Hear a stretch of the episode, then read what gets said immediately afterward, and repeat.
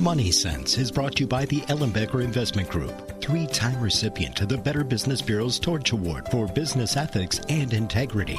The Ellenbecker Investment Group is the only Wisconsin investment company to receive this prestigious award more than once by providing exceptional planning and extraordinary service each and every day. Go to ellenbecker.com. Listen to Money Sense Saturdays at 2 p.m. and Sundays at noon. Welcome to Money Sense. I'm Anne Mank, certified financial planner and CPA and wealth advisor for the Ellenbecker Investment Group. Ellenbecker Investment Group is located in Pewaukee, just east of Highway 164 and Capitol Drive in Town Bank Building, and also in the village of Whitefish Bay in the Equitable Bank Building across from Winkies. We also serve clients in the Bonita Springs area in Florida. Visit ellenbecker.com for more details. So I have a very special guest today. We actually met through one of the women groups that we're both a part of. Uh, her name is Mary Beth Freckmann.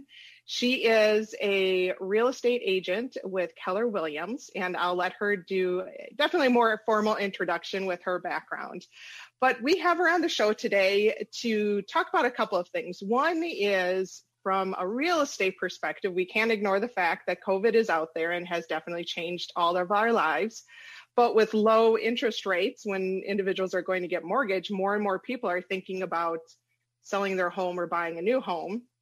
And then also, we both have children that are very near and dear to our homes and hearts. And we often talk about the transition of how do we transition our child who has special needs or disabilities into that independent life. And so we're going to take that perspective as well of how do we do the independent living? How do we find them the right tools so that they can be independent? So with that, Mary Beth, thank you so much for being on our show. I'm very excited.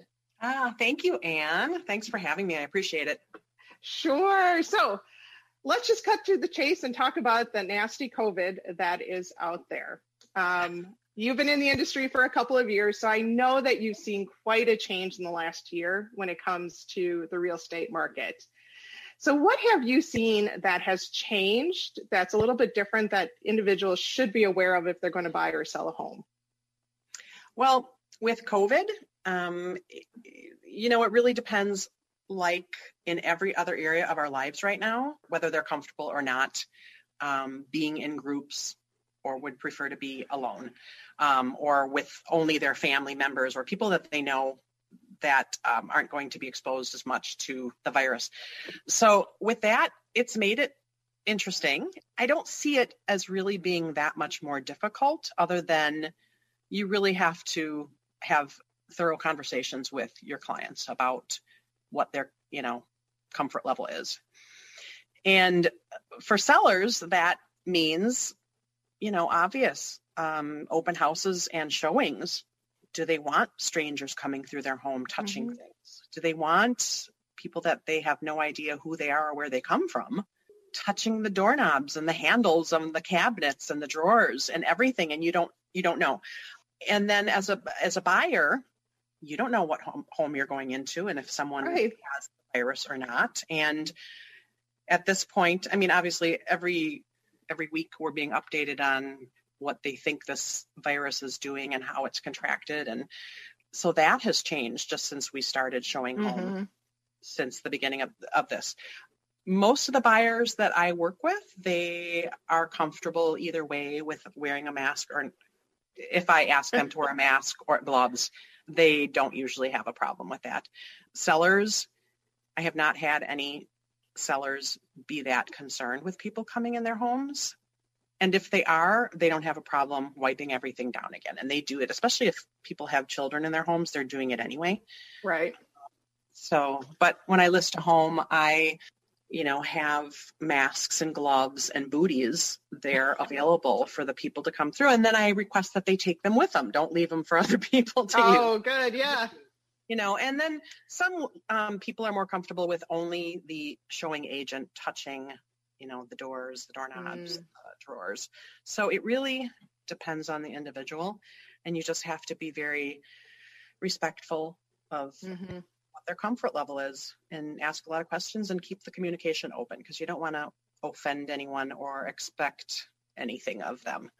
So, as an agent, have you had any concern yourself, especially when this was first going on, either that you know business was not going to be there or you yourself eh, you know you're exposing yourself to all these homes which i don't know if you know you even thought about that in the past like oh i don't know if i want to go in this person's home or i want to show this so how has it changed from you personally on your comfort level of, of being an agent well to begin with my business came to a screeching halt for about three and a half weeks. Mm. Oh, I can imagine. and then suddenly, because people just didn't know what to expect, right? And they and we were we had the the mandate um, to stay at home. So, mm-hmm. but then we are considered an essential business in the state of Wisconsin.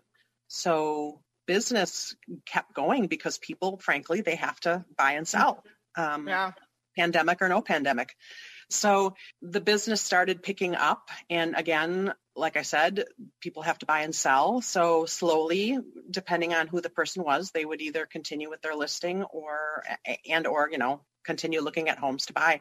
The interesting part of this is that there has been such an inventory problem, right? A lack mm-hmm. of inventory for several years. So I have buyers that I've been working with for a year and a half that still haven't found a home, that have missed out on four, five, six homes because inventory is so low and there's such, um, you know, such competition out there. And that has made it, that's made it more interesting. But at the same time, people I think are more willing to take a risk because they have to find a home. And like you said, the interest rates are so low. Mm-hmm. Now's the time to do it.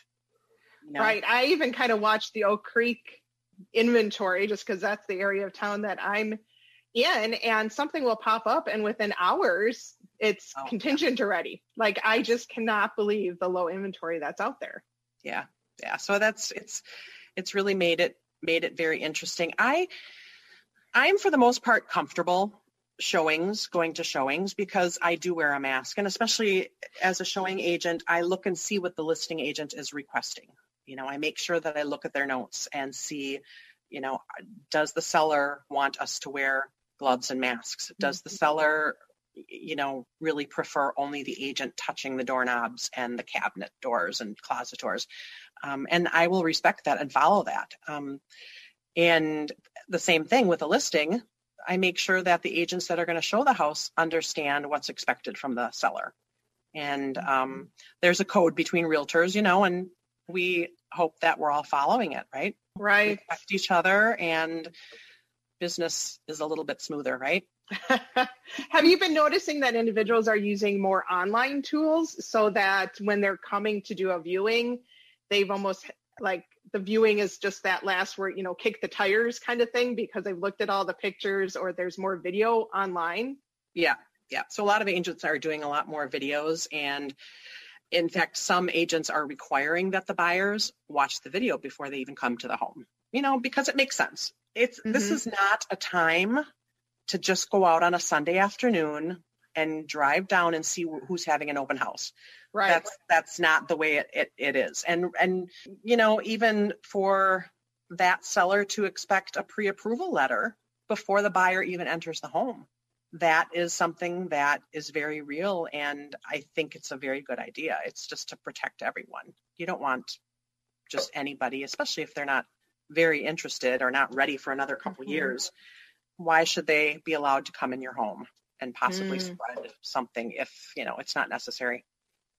Have you seen anything that's changed for the better or this has forced um, something a little bit different? I know like in my industry, we've been doing a lot more Zoom meetings with our clients, which I like because I can pull things up on real time. I have all the data that I need right there. It's easier to schedule. And then individuals, especially if you're working, it's a lot easier to jump on a Zoom and jump off than to come all the way into the office. So I've seen some, you know, really good advancements in our industry because of this. Have you seen anything like that where you're like, oh, I'm so glad that we do this now? Yeah, I think it's a time saver for sure. Um, I have no problem. I live in Oconomowoc, but I have no problem going to Brookfield to meet with someone at a coffee shop or in their home.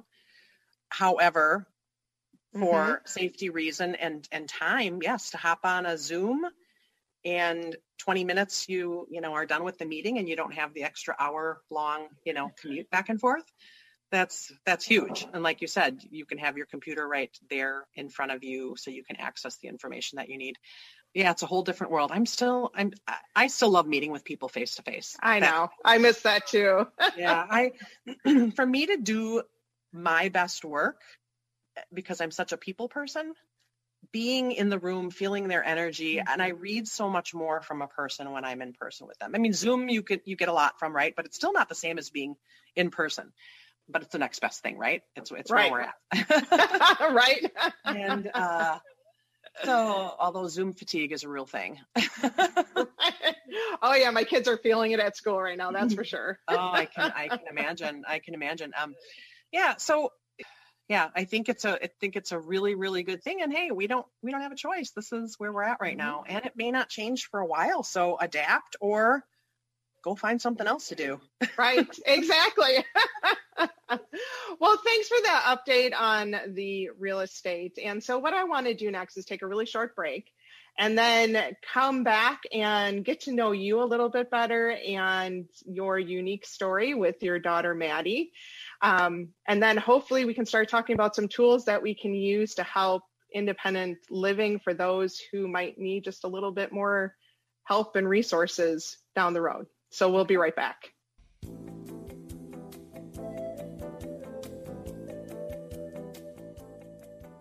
Welcome back to Money Sense. I am your host, Anne Mank, CFP and CPA and wealth advisor with Ellenbecker Investment Group. And today we have Mary Beth Freckmann with me. She is a realtor with Keller Williams. And we just spent a little bit of time talking about the real estate market and COVID, but part of why she is such an awesome woman and realtor and just community member is because of the things that she's been able to do with her and her daughter. And so, with that, Mary Beth, why don't you explain a little bit about you and your family and what makes your family so unique and special? Well, thank you for having me back, Anne. I appreciate it. Um, well, I don't know that we're that unique and special. I think we're pretty, you know, we're pretty much like a lot of families. Maddie was born in 1993 full term, and I did not know that she had Down syndrome until she was born. Um, I knew instantly when I saw her because I had a special place in my heart for children with Down syndrome from the time Aww. I was in high school. I wanted to adopt a baby with Down syndrome. Um, I did some volunteer work and I fell in love with a little boy named Christopher when he was he was four years old and I was 17. And after that, I was determined to, at one point when I was financially secure, going to adopt a child with Down syndrome.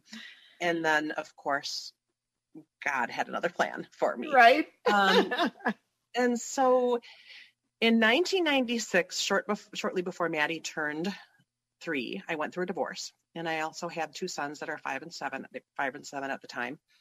And um, that was, you know, it was already challenging having a child with a disability. Um, but then going through a divorce and son- suddenly being a single mom with two little boys and a little one with down syndrome, um, that was pretty earth shaking for a while. But, you know, with anything in life, you just got to pick up and carry on and do what you can do to make the best of it. At that point, I was connected in um, in my community with different groups, and she started a birth to three program um, where she had therapy, and I met with a lot of other moms and families who had kids with disabilities. So that was really an amazing way to get started and just having that common connection with other parents of kids with disabilities was very, very important for me. But fast forward, Maddie is now 27 years old and she just got married on September 5th to Andrew, who is 37 and also has Down syndrome. And the two of them met 11 years ago. It's just 11 years ago through the YMCA at Pabst Farms and Special Olympics. And they just connected immediately. Like a lot of their friends, they just have a bond. Um, and they had the support in, of the community and the Y um, through special programming and Special Olympics to really just wrap around them and support them in you know their social outlets and sports through Special Olympics. And they formed a bond, but you know, Maddie was 16 at the time and Andrew was 10 years older. So when he started flirting with her, I'm like, mm all right. like any good mother would yeah. do. Yeah. and he would tell me, I really like Maddie. And I, I would say, but Andrew, you're, you know, you have to wait till, till she's 21. I wasn't even going to go with the 18. I'm like 21. But their, their friendship grew and you know i think those kinds of relationships are so wonderful right you start as as a friend and then that relationship grows and they started dating a little over five years ago and it was limited because how do you date if you don't have access to a car true right depend on you know your parents or someone else to give you a ride so dating was very uh, uh, loose. You know that that term was is very loose um, for what they were really doing. They were you know seeing each other at the Y, um, but it was really difficult. Other than uh, unless his mom or I were involved in planning. Mm. Got it. Then their relationship really blossomed, and I got to know his family much better, and they got to know me. And we really, you know, as two families trying to figure out how this can work long term, both Andrew's mom and I agree 100% that it, it, we have to find out what do Andrew and Maddie want and then figure out with them how can we support them to re- meet meet that goal. So every day is different and it's one step at a time and it's a constant checking in and communicating with them and then you know we would we just continue to help them grow that relationship and then about three and a half years ago, they went to several weddings of Andrew's nieces and nephews together. And I and and and then Andrew started talking more and more about how he'd really like to get married.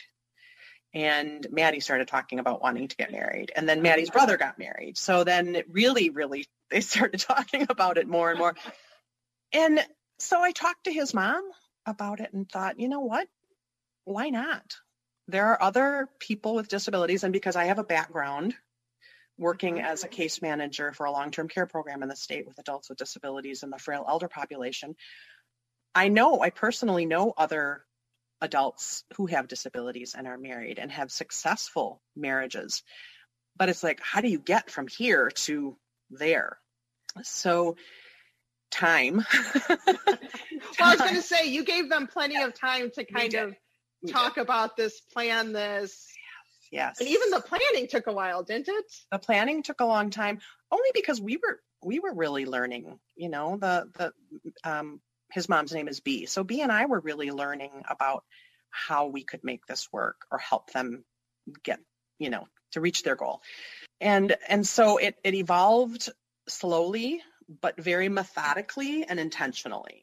And mm-hmm. part of that was their church. Um, their pastor got involved and said, Hey, I talked to other pastors around the country who have helped young adults with disabilities hmm. get married. And I and they're willing to help us reach this goal. So that was a, a very integral part of their success. And um, I didn't try to plan this all on my own because I knew I wouldn't be, able to do it. You know, there were a lot of family members that helped and um, church members and people that just love Maddie and Andrew. And I have to say, there's a couple ladies at the YMCA at Pabst Farms that have known Andrew and Maddie for years and years.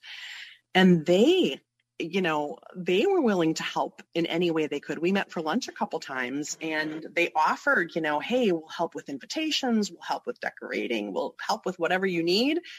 Um, and we were even planning a reception for them for just their friends at the Y, but then COVID hit, so that mm-hmm. that hasn't taken place yet. But we're going to do that eventually because you know we couldn't invite everybody that they knew to the wedding because they know. About everybody knows them, yeah. yeah. So um, yeah, it, it it took it took a lot of planning, and we had a lot of other parents that questioned and I don't really know what their motive was for questioning, and then that's really none of my business. I don't really care.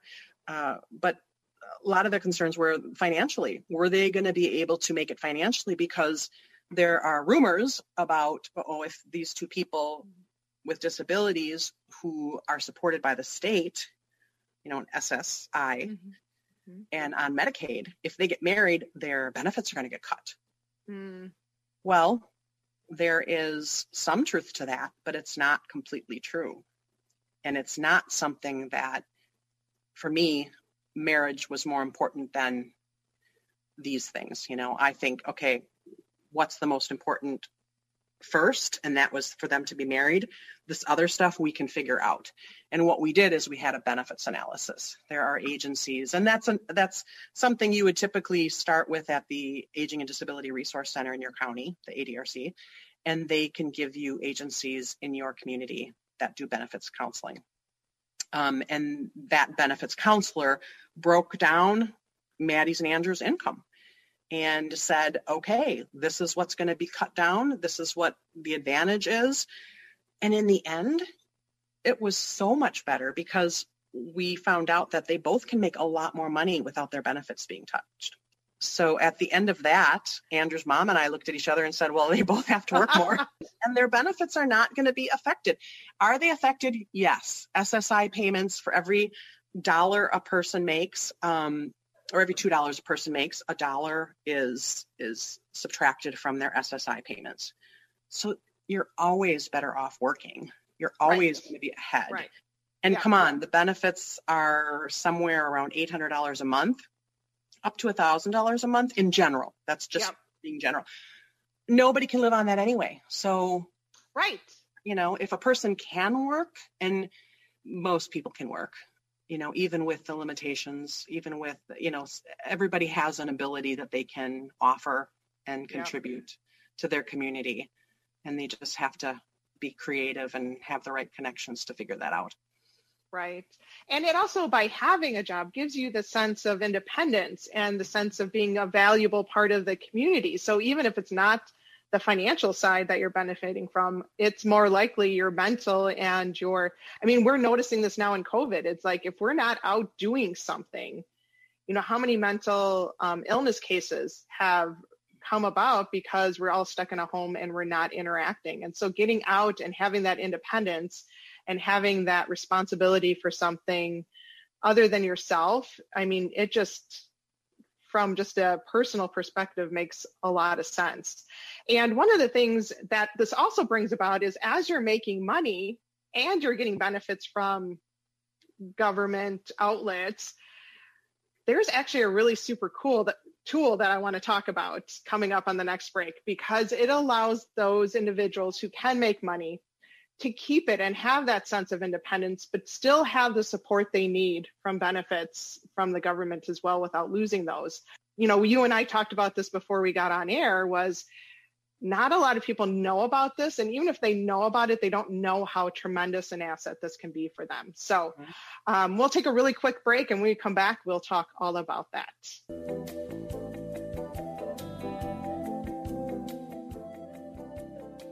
Welcome back to Money Sense. I am your host, Anne Mank. I'm a wealth advisor with Ellenbecker Investment Group. And today we have Mary Beth Freckmann. She is a realtor with Keller Williams.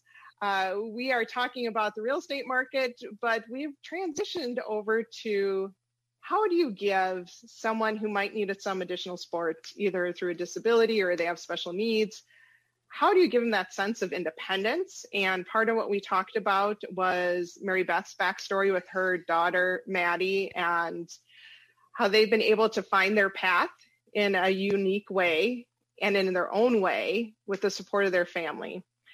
And what I'd like to talk about now is something that's called an ABLE account. It is a tool and a resource that those with special needs can use to help from a financial independence perspective. And so, Mary Beth, in your as you're trying to transition her to independence, how did you use this ABLE account and how did you start using it or thinking of it as a tool for you and Maddie?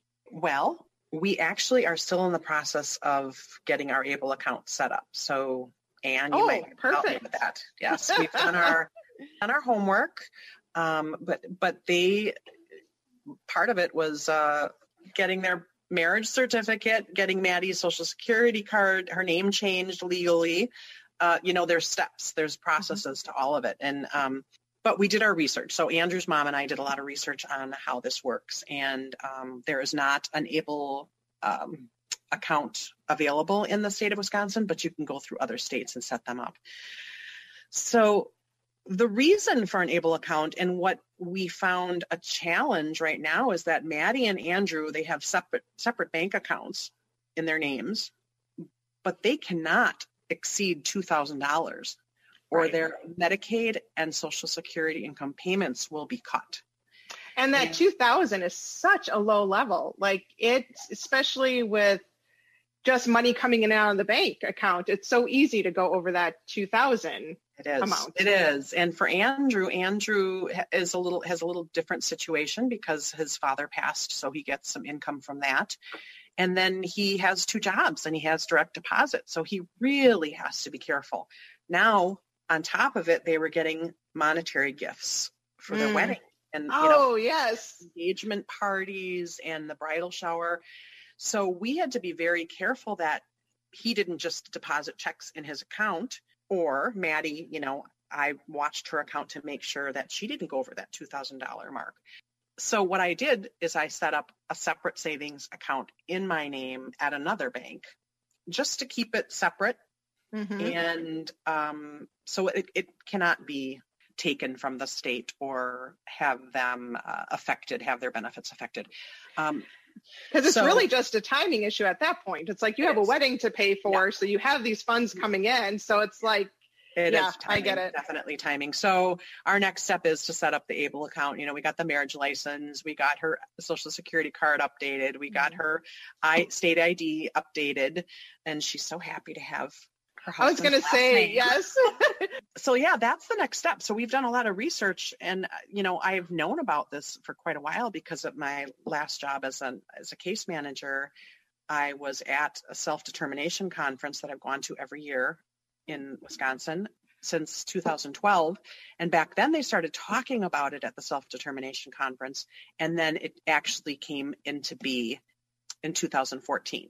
So this is relatively new, and um, so a lot of people I think are afraid of what that means. They don't know um, enough about it, and but they're familiar with what a special trust is, right? I remember when Maddie was little, being told to make sure I educate my family members on not putting any money in Maddie's name. You know, grandmas and grandpas want to set up a special fund, right? A special mm-hmm. savings account but that that could be taken away if that was set up but it had to be put into a special trust for her so it couldn't be touched so that's something that people are more familiar with but um but the able account yeah the able account is amazing because they can have up to $100000 without affecting anything without affecting their benefits at all there are some rules to follow of course mm-hmm. um, it can only be used for spe- specific living things um, and you can only contribute up to I think it's fifteen thousand yeah. dollars per year, mm-hmm. and they they really shouldn't have their income de- directly deposited because then there are some issues with that. But I can contribute every year and but it has to be set up. I just can't give them cash. I have right. it has to be be set up specifically, and so we're working through all that. I'm learning learning a lot about it, and um, I just yeah, I think it's an amazing tool, and I think that looking at Maddie and Andrew's future, this is so important to have because Andrew's mom is older and, and I'm not going to be around forever. So, you know, her brothers will help to oversee and then Andrew has has siblings too that can help oversee them and help support them. But financially, they can really be in a place that they don't have to rely on other people for money. Well, and that's the hard part is, you know, they're independent enough to live on their own, to be able to have a job. But then there was that this disconnect before able accounts where, okay, I can make a job, but now I got to give it to somebody. I have no access to it. I can't control it. I have to live under certain norms. And so now this gives them that freedom to really do the whole spectrum. Mm-hmm. I can live where I want. I can make money. You know, I can go out and get a job. I can then control the job, like pay my own bills. Like I, you know, from an independent perspective, for someone with a disability to be able to make money and pay their own bill, even though we think that's such a little thing, mm-hmm. for them, that is so monumental because it makes them, and I don't know how to explain it. I don't want to say it makes them feel normal, but it makes them feel like they're a part of the community. Yeah. Like they are, they are, you know, they've earned their value and they, they can, they can do this is kind of yeah. what I'm yeah. thinking of. And yeah so the, these ABLE accounts are great because it, it's very similar and it's part of the same tax structure as 529 plans. We're all familiar with 529 plans to pay for college. Mm-hmm. This is very similar because what it allows parents and what it allows these adults and kids to do is put money towards their future in a way that's tax effective, protects their benefits, and gives them that sense of independence because it's their money to use. Like I know there's some programs that are an ATM, like they can get an ATM card. Yes. They can go and get cash if they want to, which up to, you know, just a few years ago is unheard of. Yeah. So that's why I love this. And I love that you're doing the research and, you know, this is something that you're going to use as a tool for them going forward. Yes. Yeah. Yeah. It just, it's exciting to think that they'll be set up to where once I am not able to help them, there will be somebody that can just come in, step in and oversee it for them. It's huge. I mean, it was like when Andrew Andrew got his driver's license and got a car 2 years ago. Before that, not having transportation mm. at your fingertip like most of us have was life changing for them. And he pretty much only drives in in our community. Um, he he doesn't have a restricted license. He can drive anywhere. He drives back and forth to church every week, which is in mm-hmm. Hales Corners. Uh, so he he's very very responsible and drives probably following the laws more than 99 but this has opened up their world so it's like one more layer i mean and that's not possible for for many people with disabilities but i tell you living in our community we don't have public transport we have a small volunteer taxi service that does uh, help people with disabilities and then the elderly people but it's limited. It's from 7.30 in the morning till 4.30 in the afternoon monday through friday. So what are they mm-hmm. supposed to do in the evening and on the weekends? They just stay home to really help someone be independent as independent as they can be. This able account is just one more thing that it's life changing it really is. And i just i can't believe that it's taken this long for our country to recognize that it's definitely part of the planning with my daughter. So she's on the autism spectrum. And, you know, that is, we're paying attention to beneficiaries. We've talked about our, to our family about making sure money is distributed properly. We have our trust in place. So if anything happens to us, it'll go into a trust in her name. But this really fits that last piece of the here and now of she's 19 with a job. What do we do? Mm-hmm. Or I want to save for school for the other two make sure they're set up for college, but I don't know what to do for Abby because I don't know if she's going to go to college. This gives me that resource to be able to put money away for her in a way that protects her benefits, but still gives her the option for college if she needs it, or trade school or coding school or you know whatever she decides that she wants to do so it's great and if anybody wants more information they can always call our office or go to ellenbecker.com, send me a quick email. But these are all resources that are out there. And as you're planning for independence with your child, it's a great tool. And we're almost out of time, so I'm going to take one more quick break, but then I want to come back, get some final thoughts from you on how did you get this independence for your daughter? Because I'm sure you heard a lot of no's a lot of she can't do that. Mm-hmm. And so I'd like to get your thoughts on that when we come right back.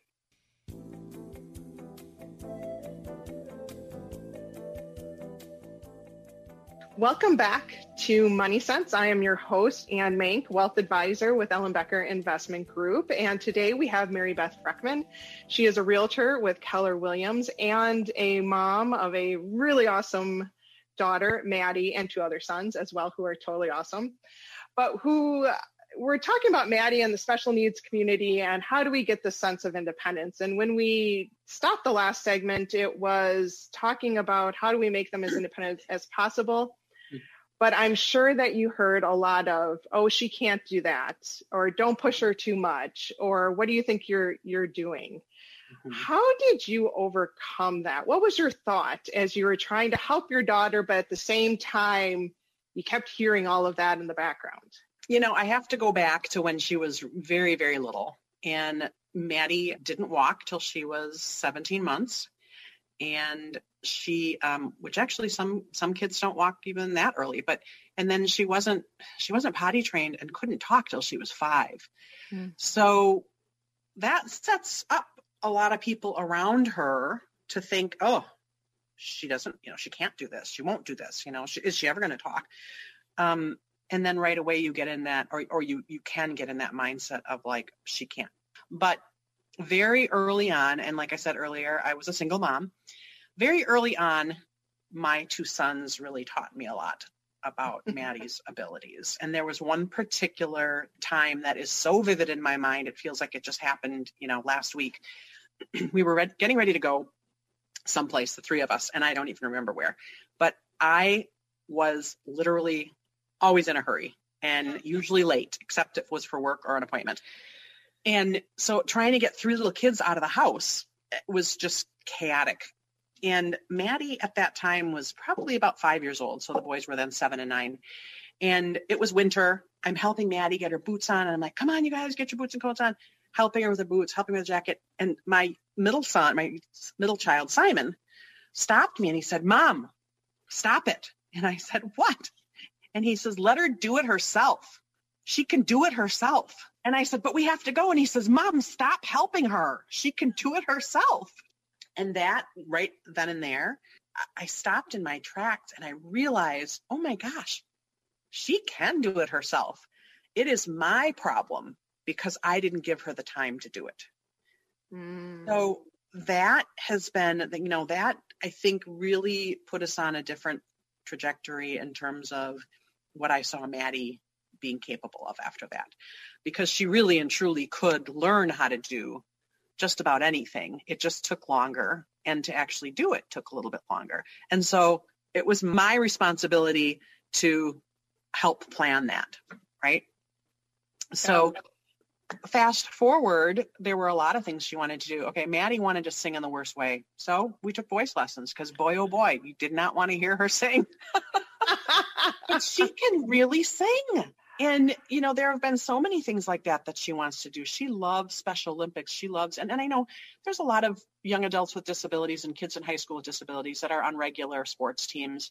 Uh, and I think that's great. That's not something we ever pursued when Maddie was in high school. She loved Special Olympics and she, she made friendships in those places. So that's where, that's where she did her sports. But fast forward now, having Andrew in our lives, Andrew learned how to drive and have a car. Now, I can tell you, most people that don't have a person with a disability in their world would say, oh, people with, dis- with Down syndrome can't drive. Like, mm. because they probably never met anybody or heard of it. Andrew learned how to drive and he has his own car. It took three and a half years and it took his parents, I mean, his mom and his brothers and, and sisters, you know, commitment to helping him learn. But he wanted to do it and then they figured out how to support him to get him there. And I think that's it.